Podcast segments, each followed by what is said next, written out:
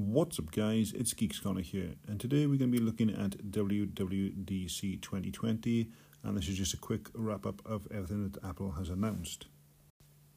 So, as expected, Apple has announced iOS and iPad OS 14, Watch OS 7, TV OS 14, and Mac OS Big Sur.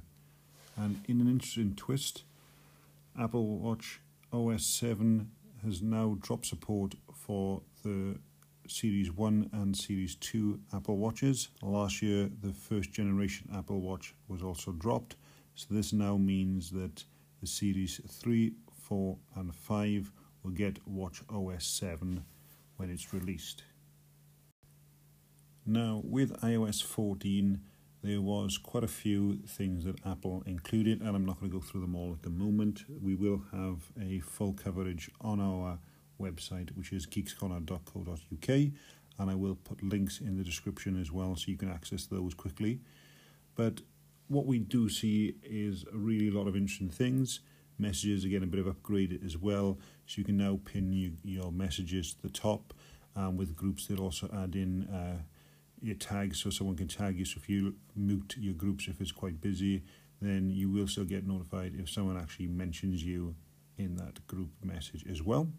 And also now they're going to be adding the ability to have widgets on your home screen and they'll have different sizes and then the icons will snap around them as well. So it's not going to be quite the same as Android where you can place it anywhere on the screen. They're still going to have that snapping feature where the icons are going around it. And to be honest, I'm quite happy with that. It actually looks a lot nicer and a lot smoother. One of my favourite features with WatchOS 7 is looking at the moment is the ability to track your sleep. There are a lot of third-party apps out there that's obviously going to lose out now. Um, however, Apple have finally integrated that, and when you wake up in the morning, it gives you a welcome screen, and it also tells you how much battery you have. So that's a really nice feature. Uh, you've got other apps out there like AutoSleep, which I've been using and I've covered in the past. Uh, if you want to check those out, hopefully they'll actually add a lot more features, which will still make it viable for people who want to do third-party apps. But it'll be interesting to see if any of those continue to develop or if they just fall by the wayside.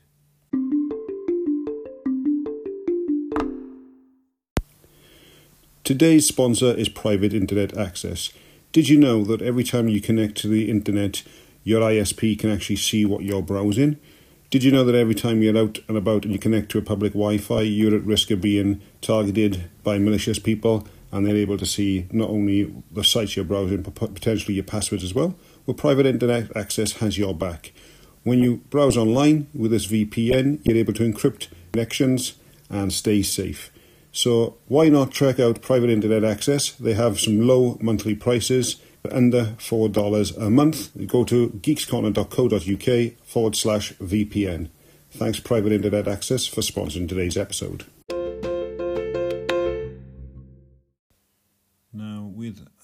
iPad OS 14, one of my most favourite features so far is Apple Pencil improvements.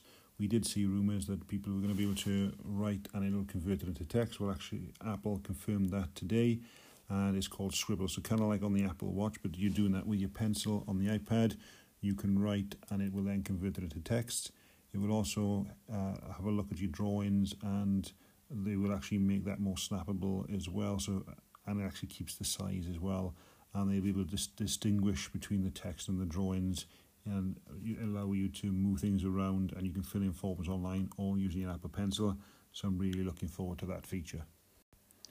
Now, macOS had quite a few things introduced on there, um, and the, one of the th- things I'm really looking forward to is improvement on messages and maps.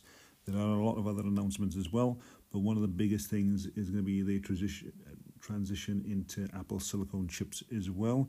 Uh, they did also mention that they've still got some ARM computers in the pipeline, so expect some other releases. So I'm probably not going to see Apple Silicone until 2021, I would imagine. But again, that's just my personal opinion. If they've got Intel already in the pipeline, they're obviously going to want to filter those out first of all. Uh, and like I say, we'll have links to the full coverage of what Apple announced on our website as well. Now, previously I mentioned that we probably wouldn't see any hardware announced at the event, even though there was plenty of rumours.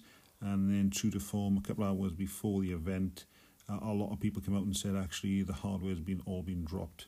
Now, this is primarily a software event, um, so I really wasn't expecting any hardware, and obviously that has turned out. So it'll be interesting to see what Apple announces in September.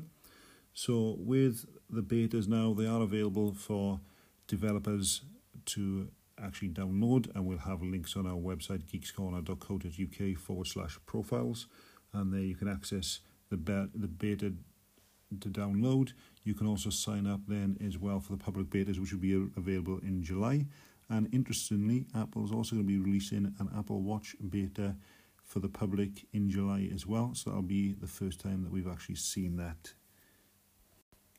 So that is a super quick roundup of what was covered today. Like I say, we have a full list in depth on our website, geekscorner.co.uk. So make sure you head there and check that out. Let me know as well what you guys found impressive and what you're really looking forward to. Thanks for tuning in, and I'll catch you on the next one.